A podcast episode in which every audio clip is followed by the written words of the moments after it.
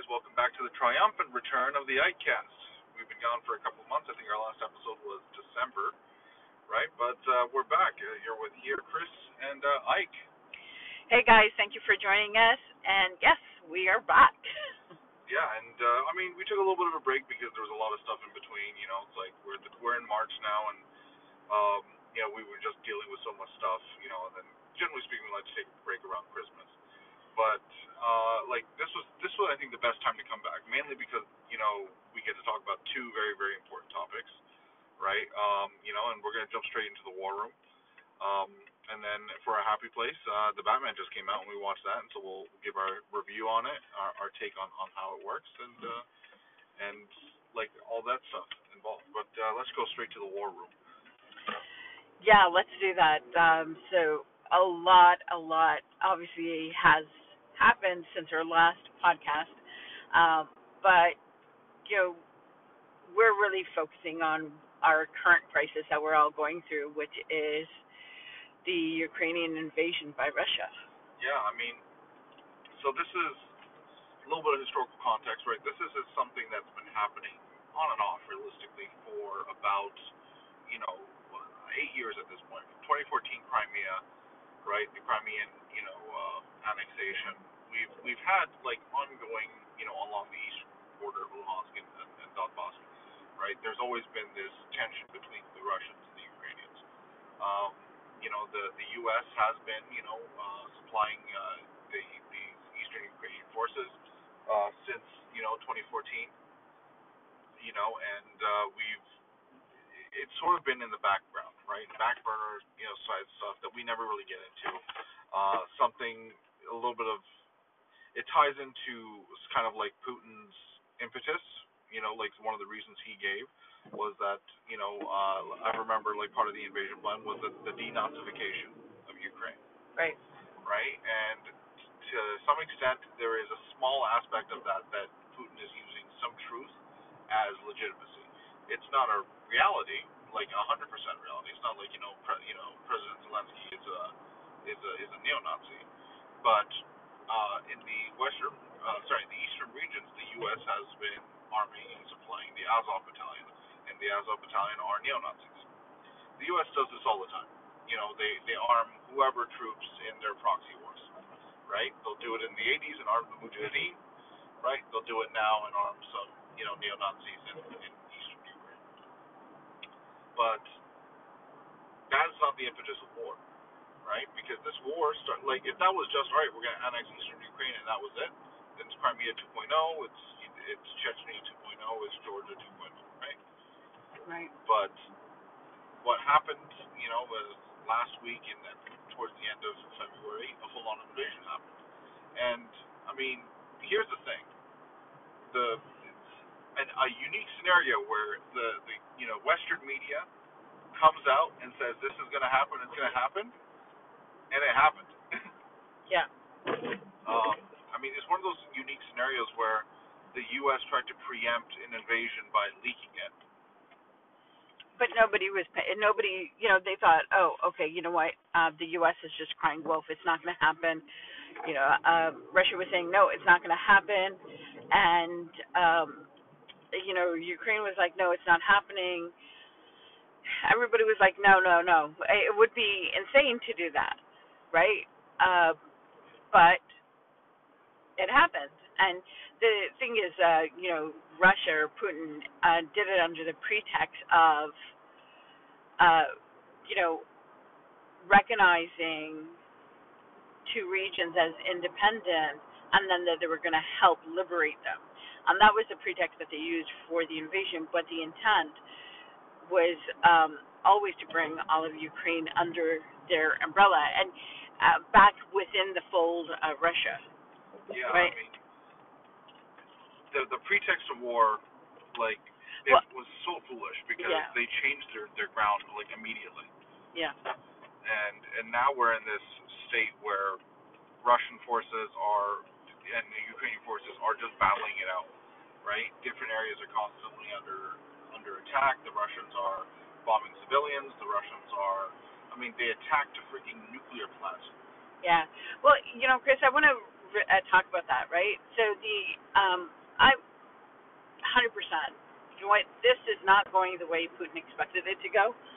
Um, you know, the in, intent was they're going to come in fast, and then they'll be able to con- control. And what they found was, or you know, the, the, the resistance. I mean, you know, I think the ground troops were told you're going to be welcomed with open arms, and that's not what happened. There was, there was, you know, there was resistance to this invasion, and it seemed that resistance it has completely bolstered the uh, the support for Ukraine. I think you know what if it was if he if he'd achieved his objective, I think we would be in a different footing. But the fact that the Ukrainians have been strong in pushing back has given time for them to get more and more support. And you know, I, you know, Putin also said that you know he's concerned about you know, being circled by NATO. Uh, I think you know this invasion has just, rather than, you know, I, I think it's pushed it into the opposite direction. I think even those nation states that weren't part of NATO had been thinking about maybe we're sitting on the the fence about it. They're seriously reconsidering membership, and so instead of a dissolution or a fracturing of NATO, I think what he's done is with the invasion has solidified it more and is actually, you know, helped to to bring more members within that um, organization. Yeah, I think about the foolishness of the Trump administration and how they were and how that administration was poking at NATO, you know, talking about, you know, leaving it, talking about like how NATO is, you know, is, is not, you know, like just messing with it. And now more than ever, we see that NATO is incredibly useful. NATO is yeah. an incredibly important, you know, alliance of like-minded and democratic nations. Yeah. Right? history has shown democracies don't fight each other. It's just it's because you know when a war starts, it's not good for an uh, it's not good for um, an administration, right? It's not good for the executive of any given country that's elected. Yeah. Over time, they will get they will flip, and then the the the, the, the people's you know sort of ebb for the war changes. You know, we have 2003 Iraq. Everyone was for it. Guess what? Everyone freaking hates it now. Afghanistan, same thing. 20 years of a war, and they pulled out because you know the the They're idea. tired. Yeah, people got tired of it, right? Tired And of it. We're losing lives. Exactly, and administrations, you know, change and, and everything occurs with it. The more, you know, dictatorial, the more tyrannical a nation, the less they have to listen to their people. So they can continue a war as long as it is profitable or as long as it is, you know, successful. Right? They only quit when, you know, they try to save face in a in a moment, or they Yeah. they, they you know they quit when they got nothing else, right? When their brother moves, or they you know they're taking over. Russia is in this is in a situation where they can't quit, right? If they quit, it's it's the end of Russia. You're gonna have well, not even the end of Russia. It's the end of Putin, right? Yeah, he won't let that happen. Yeah. Um, Putin will be he'll be hit hardest by you know by by this type of failure. And to be very fair, this invasion has while it hasn't failed, it has it's it's it's now a sore mark in his eye. yeah. Here, here's the thing: is I, I do it. it this is going to make him more. uh, Well, he's isolated as it is, right? But he, he's not going to see the okay. You know what? Cut your license, leave. No, he's going to see this as if I don't continue, it's going to be a massive failure. I'm not going to have that respect. Um, you know, I'm not going to be considered this uh, strong man that I've, you know, projected myself to be. But what what's happening? So this is different from what happened in Georgia, Chechnya, Chechnya, um, you know, Crimea, in that the the sanctions against Russia were uniform and they were swift. Okay, they, it was, and we're seeing corporations, foreign corporations pulling out. In fact, I, I read an article um, the other day, Chris, where you know Putin has been telling companies, "Fine, you want to pull out, go ahead, pull out, but you have to keep all of your stuff here." Who's going to do that? No company is going to do that. They're going to pull all of their resources, their IP out. They're not going to leave it for them to to um, bastardize and use and reverse engineer. No, that's not going to happen. So that's a pipe dream for him. Um, you know, it, unfortunately, the you know the people who are you know um, more immediately impacted are the citizens. Well, that's the problem with all types of sanctions, and the sanctions here are done very, very specifically not to cripple certain oligarchs or cripple certain industries. No, these are a wide-ranging, universal sanctions that are going to hit everyone. The oligarchs are going to survive because they got their capital everywhere else. But the point But- is, is to mess up. Yeah. It's it's to mess up citizens. It it really is is to make it to make it so problematic for their citizenship, right? That the citizens of Russia are going to be calling for people's heads. Right. I, but I, you know, would I would disagree with you to some extent when you said that the oligarchs are not going to be impacted because they are already impacted. Okay, uh, you know, their assets are being frozen. Um, you know, and um, their their assets are being frozen. Their uh, France and Germany, they've um, confiscated two uh, super yachts that were by you know owned by oligarchs that were trying to leave their waters. Uh, you know, now I think there's like five or six oligarch super yachts circling Maldives because they don't have an extradition treaty with anybody, but or Maldives, uh, however you pronounce that, the country. I and I, I, you know, and we have to keep in mind the the reason why it's so important to hit the oligarchs is because they're the ones who are hiding, protecting Putin's wealth. Yeah. Yeah, Putin fundamentally relies on the structures that he's built in order to, you know, maintain and keep his his wealth and and every all the aspects of the infrastructure that he's built uh, around him, right? His his power base relies on that and and the fact that he has created this oligarchy in Russia where that he can, you know, use his cronies to, you know, create wealth, use his cronies to expand his influence and then from there be in a fairly safe position. Now, Putin's whole thing is going to come down to how much money is he going to cost people, right? How much is like Crimea cost people something, but Crimea was one of those things that, you know, the West was like, okay, it's just an annexation, it's just a small thing, right? But this is no different than you know 30s era 30s era Germany, right? They allowed annexation and and capitulation and there's that specific word that they used that Chamberlain did um, when it came to appeasement. Yeah, they appeased you know you know the Germans in in the 30s, right? Mm-hmm. You know to prevent war. Yeah. You know uh, we're we're looking at how how the UN is just as useless as the League of Nations. Yeah. Right. Um, and because of that, and really because of that, it's because there is no real strength, and there's real no there's no, and the UN is filled with essentially organizations that are opposed to each other diametrically, right? There and once again, we're coming to another situation where Russia was appeased for too long, and it thought it could take it all. It didn't.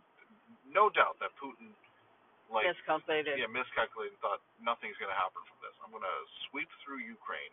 And to be very fair, he would have met condemnation, but the fact that the Ukrainians have the Ukrainians have been fighting and then holding him back for this long from the juggernaut that is the, the Russian invasion, right? It's only made it so that it's easier and easier to to to enact some stuff. Yeah, I mean it's you know it's there's so many interesting articles uh, that I've been reading about you know the the resistance by the Ukrainians, uh, I you, you know and what the uh, what the pl- uh, Russian invasion plan was. I mean, uh, you know the only way to go in and out was not through a a, a convoy, you know, uh, uh, at all. It was to fly in troops as fast as possible. And that makes sense now why they were bombing airports close to Kiev, right? Yeah. Is if they had gotten control of those airports, they would have then had an ability. Sorry, guys, we're in the middle of a I'm driving too, and I can't get too close, and um, they've got some road work going on, so apologize for that noise. Um, but the the idea was that they needed to go in as soon as possible, you know, as quickly as possible, drop special forces in, um, and be able to take control of Kiev. And that didn't happen. The Ukrainians were, you know, were able to, um, you know, hold them off. hold them off. Um, would not, you know, did not give them the opportunity to land their troops. So they had no choice but to start this convoy and we know what happens with convoys, right? Supply if you haven't anticipated it, then you're going to come up with a lot of um, supply issues, right? Exactly, and, and that's exactly about, what's happening. We, we, you know, you think about the supply chain issues in the United States and the problems that we've had. The Russians, their supply chain issues are even more severe. Yeah. Right. They have no access to any real. They don't really have any access to anything that they need in order to maintain this war, right? They've yeah. sort of gone through all of their, um, yeah, they've sort of gone through all of their, you know, uh, allocated missiles for this. Yep. Um, they're, they're they're using up, you know, a ton of troops who are not, who who. And here's the thing, right? The biggest thing is, is also their their invasion force itself. The troops that they're using, all right, they're not in this for the fight you know, you don't have like the morale already was nothing because these troops came in, you know, like Ukrainians will will bring us in with open arms, right? We're gonna walk in, you know, like Hitler in Austria. Everyone's gonna be like, "Yo, the rock stars here." Yeah. Right. But that wasn't the case at all. The Ukrainians have have pushed back enough, and they've turned this into now a bitter war, a guerrilla war, and a war of attrition. Yeah. Right and Russia is the big dog and can do whatever it wants. But Russia now is having to deal with on all sides, right? It has no one actively cheering for it, you know, so its allies are limited, right? It's got everyone, it's got a ton of people actively against it, mm-hmm. right? Working in a way to eliminate and, and slow down whatever sort of things that they have. Their their industries are going to come to a halt their entire financial markets are, are losing it. Um, the ruble is worth nothing. The uh, international currency that they have is being pulled out en masse. Um, this, their stock market has been closed for five days. Yeah. I, you know, and um, there's reports that are, you know, coming out that um, you can't pull out uh, any uh, foreign funds. There's low low number of dollars, euros. Um, there's a cap on how much, so you can't, you know, you can take out ten thousand dollars um, and flee. And he's saying you can't, you can't leave the country, right? Get, he is isolating his citizens who wanted no part of this, had no clue this was going on, right? And were just as shocked as the rest of the world when you know the reports were coming in about invasion. And he they continued with Mantini it's not an invasion. We're going in to help out. And clearly clearly that is not the case. Um you know they've you know citizens are uh, Russia are coming out. They are uh protesting. Anybody who's protesting uh, is being arrested. They're arresting children too. Um you know who are coming out against the war. You know, and you know, police are coming to they're they're looking at uh, whatever videos are out there uh, going to citizens' homes. These are articles that I'm reading. You know, and uh, I don't know if you're on Clubhouse, but Clubhouse has a bunch of really good rooms that talk about what's going on and on the ground. It's and I, the reason why I say you know it's really good is uh, Clubhouse has been really good is because you do get.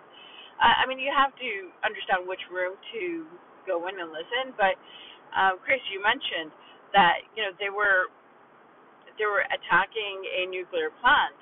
Well, Clubhouse was the first one to advise that they were attacking, uh, and then I you know because I was watching because I didn't see anything on the news feeds, and then 30 minutes later, I think it was the Wall Street Journal, and then the Washington Post, like, and then um, Apple News. I mean, then we start I started seeing reports. So you know, there's a lot of. Uh, this is the other thing is we're in a war where social media is so um, prevalent that we are getting information through Twitter, Instagram, um, and you know Clubhouse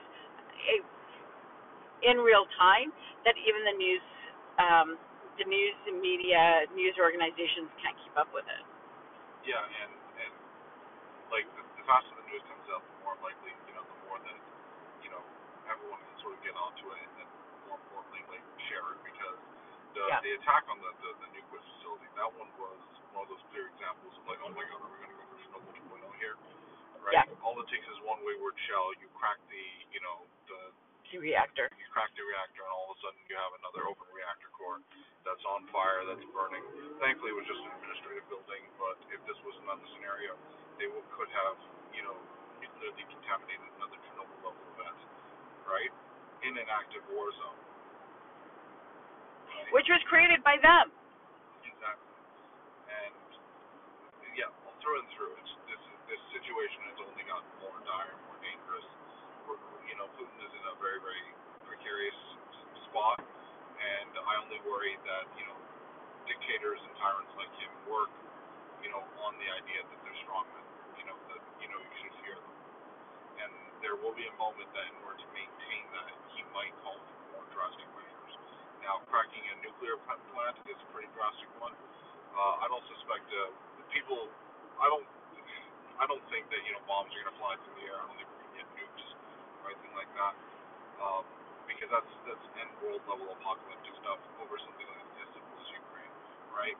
Putin's not gonna end the world because he loses there. Putin's just gonna you know hide off somewhere with his billions forever, right? But Putin's gambit has failed because now pretty much everyone is against Russia. Everyone's we're feeling the pinch though. You know, the oil pinch is hitting us, right? The oil pinch is hitting hitting everyone else. But this is one of those scenarios where the collective good of you know just a little bit of sacrifice, a little bit of inconvenience, right, to take out you know a regime like this, a regime that by itself has more nukes than all of NATO combined. Yeah. um, what can I say? Defense defensive pacts are the future, and the more people, the more the more people you and more nations that you can get in your defensive pact, the less likely those nations are going to go fight each other. And so, yeah, the expansion of NATO is is, is all but assured now. Uh, against what Putin wanted, the expansion of of the EU, right, getting uh, Ukraine into the EU, looks like it's going to happen all across the board, I suspect that what Putin wanted, which was an isolated Ukraine and a more powerful Russia that people were afraid of, he his own actions have have now essentially created this worst fear. Yeah. Uh, I mean, I, I think this past week the EU Parliament voted to expedite um, Ukraine's entry. Uh, I yeah, and you know Zelensky um, has been President Zelensky has been requesting aid by NATO. Now, NATO can't go in unless they're you know the invasion forces start coming towards a NATO nation, but they are um, supplying uh, the resistance, and, and that's the I think that's the extent that they can assist at this time. Yeah, I mean, this is now officially a proxy war. The Ukrainians are being assisted by everyone, you know, against Russia to some extent or another, and they essentially have to hold the line as long as they can, and to allow the external pressures of the sanctions uh, and the, the hit on the oligarchs, Yeah. right? The freezing of their accounts, the, the seizing of all their money and their assets, right? Well, the oligarchs are div- divesting their assets uh, as much as possible, as fast as possible. Um, you know, um, whereas when one um, transferred, you know, their real estate property into the name of their spouse. Uh, I think if you follow the money, though, I think that's still going to you, you know, based on um, based on money laundering laws, and I, I am pretty sure that you know if you can see the nexus and what the intent was, you can break that chain and still be able to go after those assets. Absolutely, but you have to remember they're trying everything that they can that they think they, that, that can work. Trying to just shift it along. Eventually, it will just come to the point where it's, you know, hold off asset. They can essentially seize assets for as long as they need to and then return them. Yeah. right? And that will be eventually the the goal is just to continue and mess up as much as uh, mess these peoples up as much as they can, obtain you know enough work and and, and slow to effectively you know drive a halt into the Russian advance and make it and just make this war too expensive for them to continue. They were already a country with you know a GDP that was lesser than that of Italy, right? And, and so now it's only going to get worse. It is. Yeah. So yeah, uh, this I think a good place to end. Um, um, our hearts, you know, hopes and prayers to hope this this entire thing ends soon, and I hope that you know the Ukrainians are able to hold on as long as possible in order to you know bleed Russia dry and leave Russia in a situation where it's in an extremely precarious and, and, dangerous position. Right. And when we say Russia, we're we're talking about the regime. Yeah. Uh, if you know, we, we use these terms broadly, but they, they only refer to specific regimes, right? Um, that uh, perpetrate these, these actions, these unjust wars, and these crimes. Yeah. Our thoughts and prayers are with Ukraine. All right, guys, and uh, sort of to switch it from there, we're gonna go and do our happy place, but uh, we'll take a little break, right? And we're back to the IkeCast, now leaving the war room with the horrific stories going on in the Ukraine, and to a little bit more of a lighter side, even if it could be. Yesterday, on Friday, March 4th, came out The Batman. This is a movie that, I mean, you and I were talking about forever, just like, just so excited about it. Yeah. It's a, it's a, I, I guess a, a different take. All right, so Uh, let's, right? let's, put, let's put some, do you, know you hate doing reviews for us, Yeah. but I I'm going to do it anyway. Uh, All right, I'm going to do it anyway. uh, okay. Out of ten, you're allowed to use point twos. You're allowed to use point fives. I don't care. All right. You're allowed to use stars. You can go. You can say out of five stars, it's six and a half Jeffries. I don't care. Give me a rating. Okay. Okay. So I I think I'll probably give it a an eight point five. Eight point five. All right. Okay. Yeah, it's not. It's it's a good movie. Uh, you know, I'm a bit annoyed because, uh, and we've discussed it, right? It's uh, so it's about three hours, three and a half hours long. Three hours, three Three hours long, right? And I'm annoyed because if Warner Brothers had given Zack, you know, if Zack was able to uh, release BVS, the director's cut, which was an additional 30 minutes, we would have had a different movie, right? Yeah. He just got like dogged on because of um, DC executives at the time. So uh, my irritation is that you know executives when they get involved they mess it up, and then it's the director's fault for it, right? So um, Matt Reeves, the Batman, it's a good movie.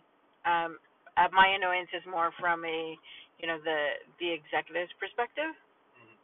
Uh, but overall, I mean, yeah, it was a it was a good movie. What rating would you give? So I'm, I'm closer to a nine. Um, Okay. I do have some uh, issues with it. Um, for a three-hour movie, it didn't. Have, it, here's the problem: is that there's a point in this movie where it feels like the movie's over, and then it introduces the third act, you know, twist. Yeah, right? It's like as soon as we get to yeah, there's a certain there's a certain point where it's just it feels like okay, you've achieved the directive of the movie, and then Yeah. we come to the third act twist where uh, where an event occurs and and that's now the rest of the film, yeah, right? And the problems with that, right, very basically, are that like it, it feels like the movie's it, it's heading towards a conclusion, and then it doesn't yes, right? And then it's like, then it just continues and it stays a little bit long, and that's a small pacing issue. Uh, the third act I think is fine. I just think that the that, that there's a little bit of uh, some issues with pacing. For a three-hour-long movie, um, the beginning is very slow. extremely. and- I I pushed through it, Yeah. Chris. I mean, that was a And then it pushes onwards. Yeah. The thing is, is that by doing a year two Batman movie, yeah, right? What you're really what you're really doing is you're skipping an origin. All right, that's fine. We we know the Batman origin story, but it does feel like, right? It this the Batman feels like, um, it feels like the second movie in the trilogy, yeah, right? It feels like the Dark Knight, where it's like, all right, he's established. We know everything about him. He's working with the cops. Blah, blah, blah. It's working the Dark Knight. Well, I don't know if necessarily he by the end of it he's working with the, with the cops, but prior to that he's he's a vigilante. He's considered a vigilante, and only one cop is working with him. And you're right. It's the how did he develop that relationship with the one cop that's working with him? Yeah, it's like there's a whole other movie, right? Which is Batman Begins, essentially, right? That we don't have, right? So just like how The Dark Knight ends in in a epic ground swell and change for the city, right? There's a whole new power dynamic and shift, right? This one follows a similar thing. It feels like the middle chapter because it is a dark freaking movie all the way through. Yeah. Um, it's more um, it's more violent than The Dark Knight was. It's um, uh, I've seen it described like this, and I'm gonna you know I'm gonna share this description. It is like if 1970s Francis Ford Coppola decided to produce a remake of Chinatown, right, done by the director of Seven, David Fincher, right, uh, while listening to Nirvana, because there's like two points where the same Nirvana song goes on. Yeah. They reuse the same sort of Batman um, theme that they set up, mm-hmm. right? Uh, a whole bunch. Um, uh, like they, they they set up like this Batman theme, and they're like, do might as well just like stick into it. It's a good Batman theme. Yeah. Um, and then and then like like they do a couple of really smart things. One, they they tie it more into the nature of like what is the city, Yeah. right? And oh my God, this is the same city as the Joker. I know it's not in the same universe, but it feels like it. It Yeah. feels like like the '80s Joker movie happened. Even some of the plot points are exactly the same, Mhm. right? Like some of the plot point. Imagine if like you know, because so I'll give you an example. The plot points in the in the 2017 Joker film or the 2019 Joker film, right? Right. Let Let's go through some very basic stuff. Thomas Wayne's running for mayor. Yeah. Thomas Wayne's gunned down, right? Yeah. um like there's uh there's there's all this history of like the idea of Thomas Wayne being corrupt and and problematic, right? Yeah. And th- that's sort of like the new gauche thing going on with uh with um with uh, the Batman mythos is now like going into Thomas and Martha Wayne and go like maybe they're actually not as good as we think they are. Right, and they were gunned down for a reason. And yeah, maybe you know they were gunned down for a reason. Oh, are they the new Marty and Wendy? Perhaps. Sorry, we're watching. We're going through Ozark right now. Sorry, that was a side reference. Yeah, but nevertheless, it's we have this like it, it's functionally it's very similar, right? Where it's like this, and also some of the shots, the nature of what the city looks like. It looks like that 70s era city that grew up a little bit more and is a little bit more crappy, right? Yeah. Gotham is worse than ever, right? Yeah. And it's one of the problems. Like one of the things about um, that the you know Nolan's trilogy did was that it showed two sides of the city, right? It showed that upper class, everything is nice part of the city, and then it showed the underground and the, the crappy part of the city, right? They didn't do that here. No, this one, the, all the city was shit. Like yeah, I'm like, it was crappy. yeah, it's it's like the it's like I didn't know Gotham was Detroit, right? Yeah. I thought Gotham was like supposed to be New York, right? Where it's like it's got some seedy elements, some not so seedy elements, right? But this is like an ultimate seedy thing. Um, another situation where where Ben Well- Affleck, Chris, I would just say Detroit. I mean, it's you know suburbs are really nice. So I don't, I don't know. yeah, this is the thing about But, Gotham yeah. though is they never show any suburbs of Gotham. Yeah, that's Gotham's true. never Yeah. Gotham is a city without any suburbs for some reason. Well, it's always been like that, right? Yeah. Um, and it, when you break it down, there's some like huge changes to the Batman mythos to to, to fit into this, this thing. Uh, I've always felt that like there's three characters in any Batman movie that you really need to get down. And if you don't really get them down, you do suffer for them. So, this one of the characters is Gotham City, Yeah. right? Uh, You need to get it down. You need to like have people understand what is the nature of this Gotham City. Is it going to be that neo, you know, weird ass gothic thing that uh, Tim Burton had going on? Right. Is it going to be um, Chicago slash New York slash Pittsburgh that uh, Nolan had going on? Yeah. Right? Or is it going to be like what this movie is, which is like just a lot more hardcore, a lot more crappier, very British inspired. Mhm. Um, also, Yeah. for some reason, it's always raining in Gotham. Like, Yeah. guys, really? Yeah. It was the whole movie. It's raining. It's like seven, right? They're all. It's it, the whole Yeah. movie's raining. Um, these are not critiques. I'm just trying. I'm, I'm just trying to like you know get through like the characterization. It's very dark. Yeah. Uh, visually, it's dark as well. Yeah. You very rarely see any light. Yeah. And I don't know if that's you know the Yeah. The whole play. Uh, the undertone is that this is a very dark, um, hopeless place. Yeah. The the every Batman film has a color scheme, right? You know whether it's you know black and blue. I would say the Nolan Batman films really played with the black and yellow. Yeah. Um, and not like you know in terms of suit, but in terms of like its coloring of the city. Like uh, Yeah. uh, Gotham was very yellow, like like it was like Yeah. like putrid, Yeah. right? And then all that stuff, and then it was getting better like sunshine. Yeah. Um, this one is black and red. Yeah. Right? It's like this is black and red. That's the like that's the sort of like color theme that we're going for. Um, some huge here's some good highlights that I want to point out. I think that finally they did the smart move and they brought Catwoman in, and she is as comic accurate as ever. Yeah. Right? They brought Catwoman in in a very effective manner. Catwoman is a character that you know you bring in. Everyone else when they brought her in is always later. It's Catwoman that works best when you bring her in. Batman Year One style. She's working, you know, like she's with the Batman. Yeah. Also, uh, something in the movie that no one ever once calls him Batman. Yeah. Uh, no one calls him Batman. Uh, they, She came close. She called him Bat Boy. yeah, Batboy. She, but you know, what's it called? Hey, Vengeance, right? Yeah. Like that's the way. Like because he, he, whenever someone asks him what he is, right, he's Vengeance, Yeah. right? And so no one really called him the Batman. Um, uh, like there's a whole bunch of like, like so Catwoman they did good.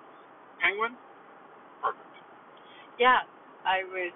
Uh, I I think they nailed him. Yeah, and uh, and you know what? They they did a lot of good work in that. This is a movie with a ton of villains in it. Yeah. Right. But they but you knew which ones were the main ones and which ones are coming up.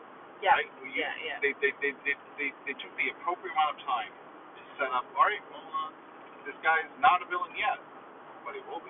Yeah. right. Or he's not there yet, but he will be. So the Penguin, uh, you know, the Iceberg Lounge, 44 Below, like all of that was done ripped straight out from the comics. And great. Selina Kyle worked. Um, uh, I'm going to say right now, uh, the Gordon in this film is serviceable. Uh-huh. Uh, he's not Gary Oldman level good, where Gary Oldman brought in, really brought in a lot of depth to the character, Yeah. right? Um, this one is just the Gordon that we always knew. Like he's equivalent to I say like Zack Snyder's Gordon. It's like you know who Gordon is. There you go. This Yeah. is the Gordon. This is Yeah. Gordon. Yeah. Yeah. Um, right. So, like that one, like those are things that I think work very well. Uh, I think the mob aspect of the movie works well. I think the mystery is very good, even though I figured it out in about five seconds. Okay. Um, because it's not it's not that it's not that hard, right? Right. Um, like, like you're what you're really doing is watching Batman unravel things. It's not meant for you to unravel things, yeah. uh, right? Because this is there's not like a it's, this is not like Knives Out where it's like who done it. It's like we know who did it. We know like what's the thing. It's just we're we're trying to piece it together the way he is, Yeah.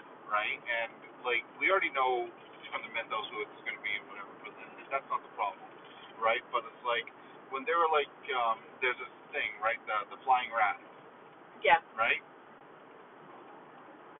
Right? Yep. One of those things, I was like, okay, well, flying, that leaves only a certain amount of things, right? And then I was Right. like, okay, well, I know because this, I've seen freaking The Departed. Okay, I know Yeah. who I when as soon as they go like, oh, there's this, there's that, there's that. Like, I've seen The Departed. I know, I know how this works. right? Yep. Um, it wears its uh, it wears its influences on its sleeve, right? And um, it really is like all these mishmash of like really cool ideas put together. And if, to me, it's a great, it's a cool little movie. Um, and and here's the thing though, it's totally unfinished, right? Like Yeah. this movie. It, yeah. It, there's a. Yeah. There's a second act at least. Yeah, no, there's another like there's a whole other story coming up ahead. Yeah. right? Um, uh, uh, uh, we'll, we'll we'll leave it at that. I'm gonna get into spoilers uh, later. So yeah, you were at an 8.5. I'm at a 9. Uh, my issues with this movie are are really just like there's some pacing issues. Um, Pattinson, he's he's a really shitty Bruce Wayne.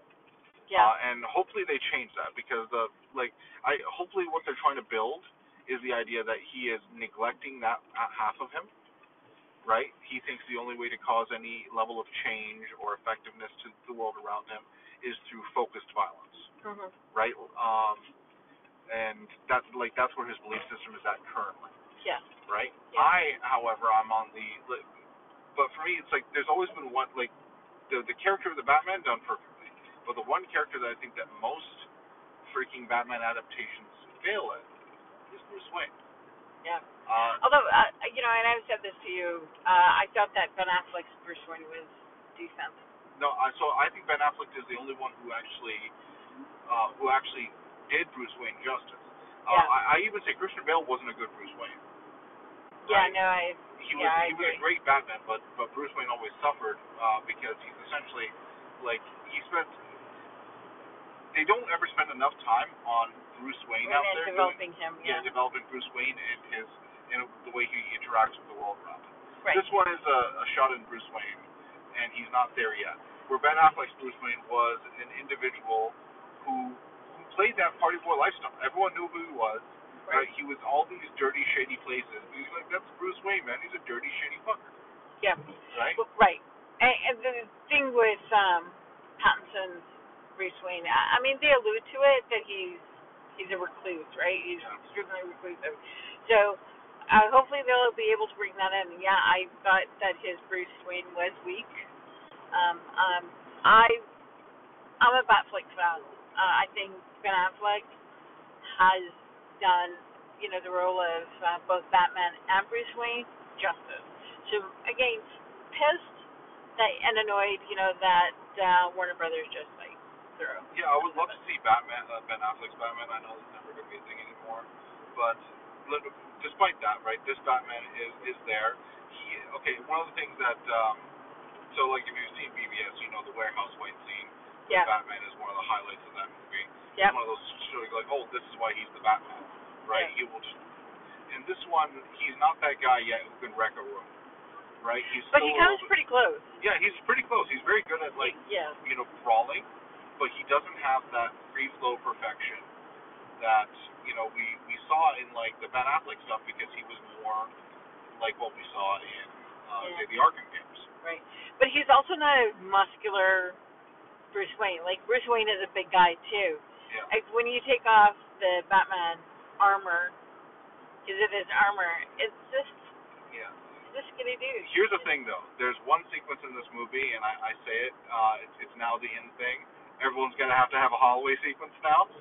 If you're if you're gonna be the most badass person ever, you need a hallway sequence, Uh huh. right? Whether Right. you're Darth Vader, or Luke Skywalker, in this case, Ricky, what's it called? Uh, Is this where he was running? And... No, no, this is in the in the dark when the the lights turn off. Oh yeah, yeah, yeah, And yeah. it's the only thing we see is like the gunshots. Right. And I was like, I- this is a great hallway sequence. Yeah.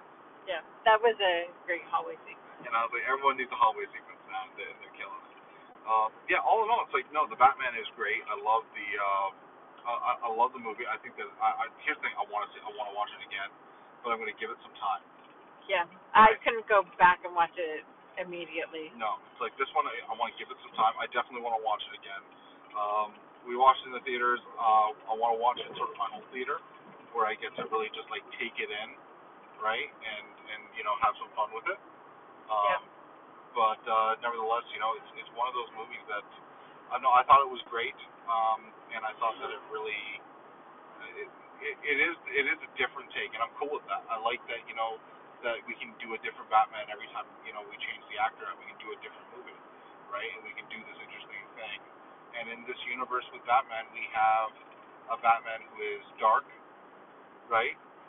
Truly dark Batman in a dark, you know, Gotham that you know really looks messed up. Uh, the, uh, you know what? Uh, I love the Batmobile.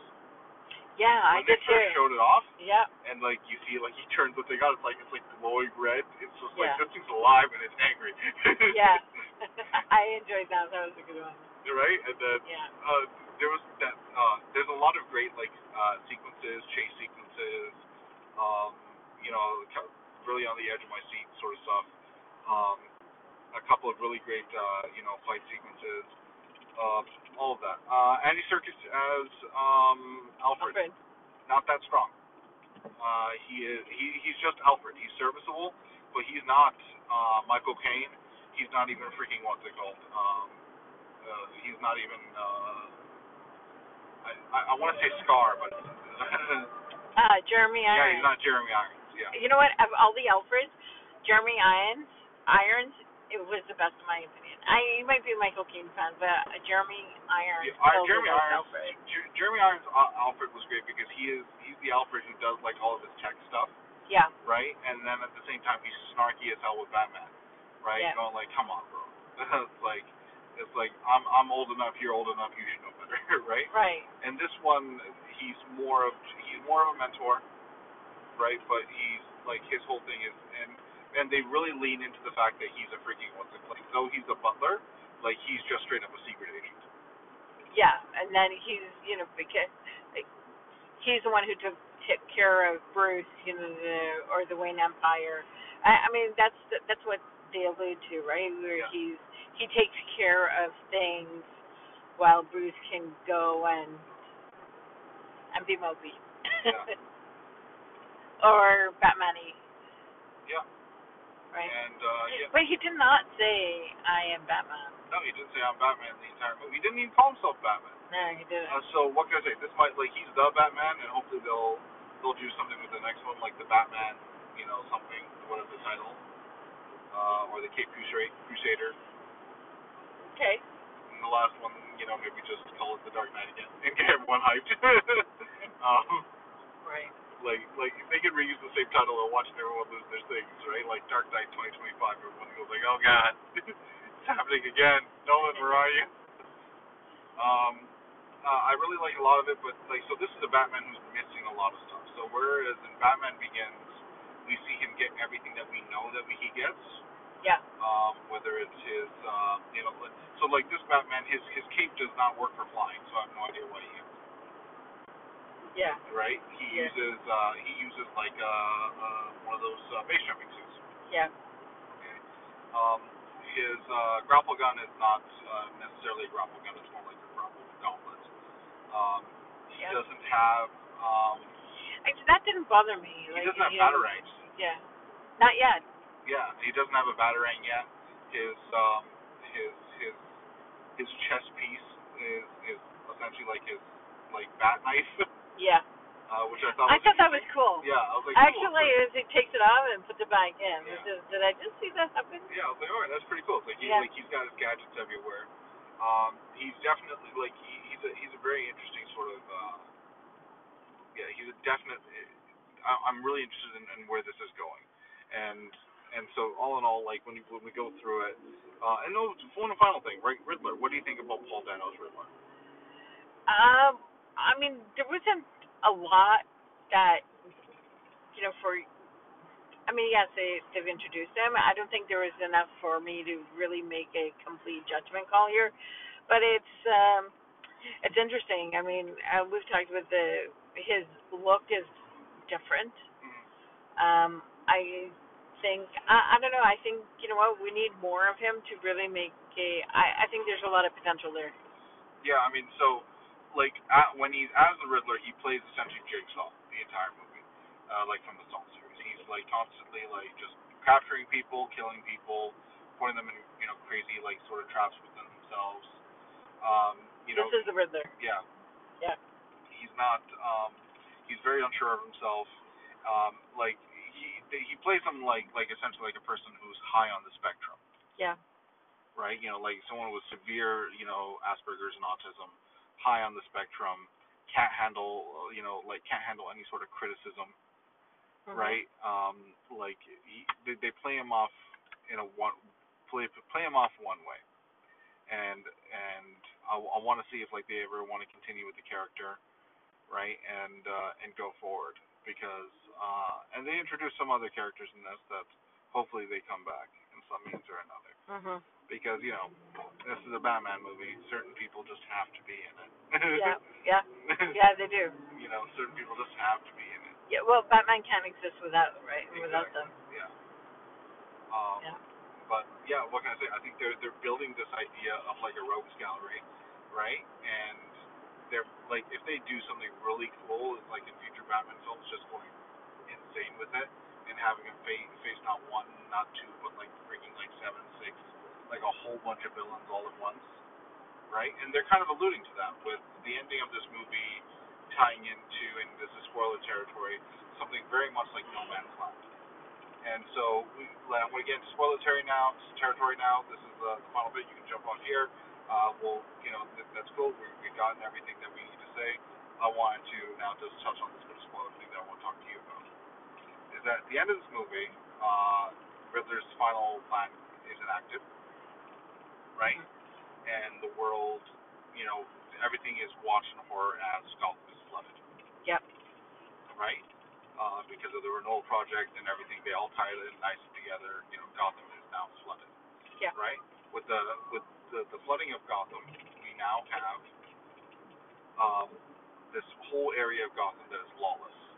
Yeah. And that will will become lawless, and there will be individuals who are now going to try to, you know, take control and take uh, take a little, uh, you know, use this chaos to to their advantage, right?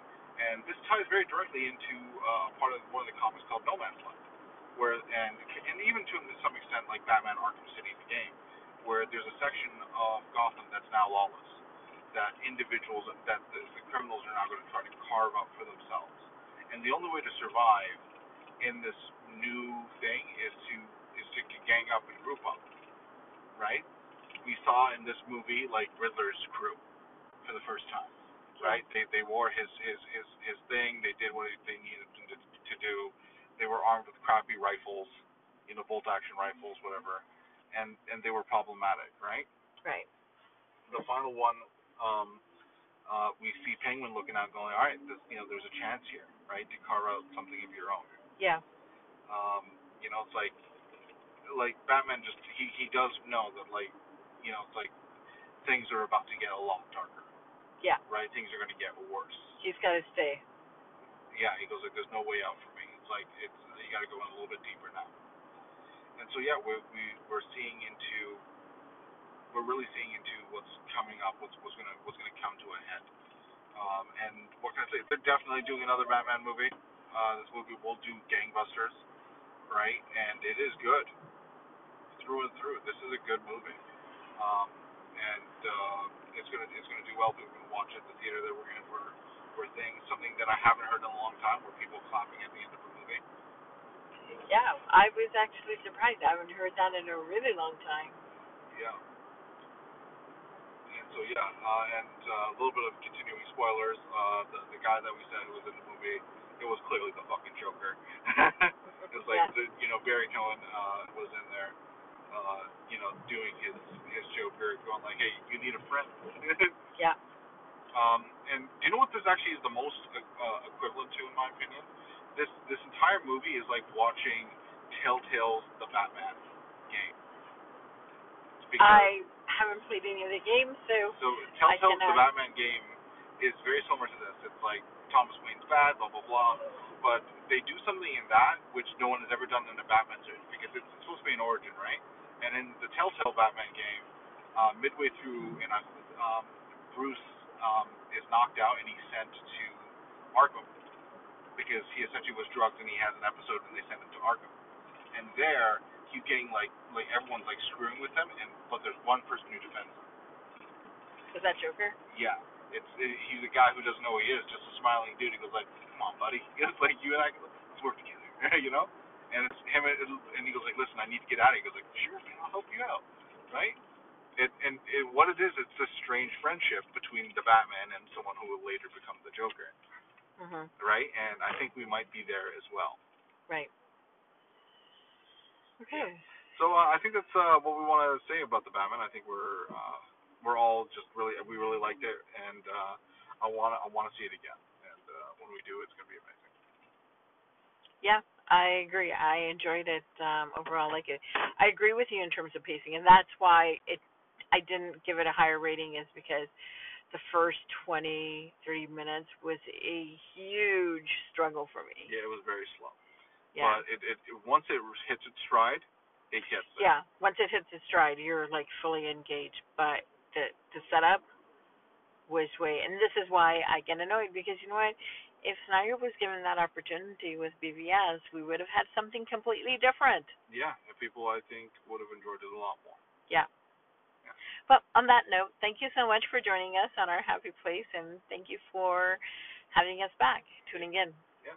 See you and guys. on that note, on um, on that note, Can't stop the signal, guys. See ya. see ya.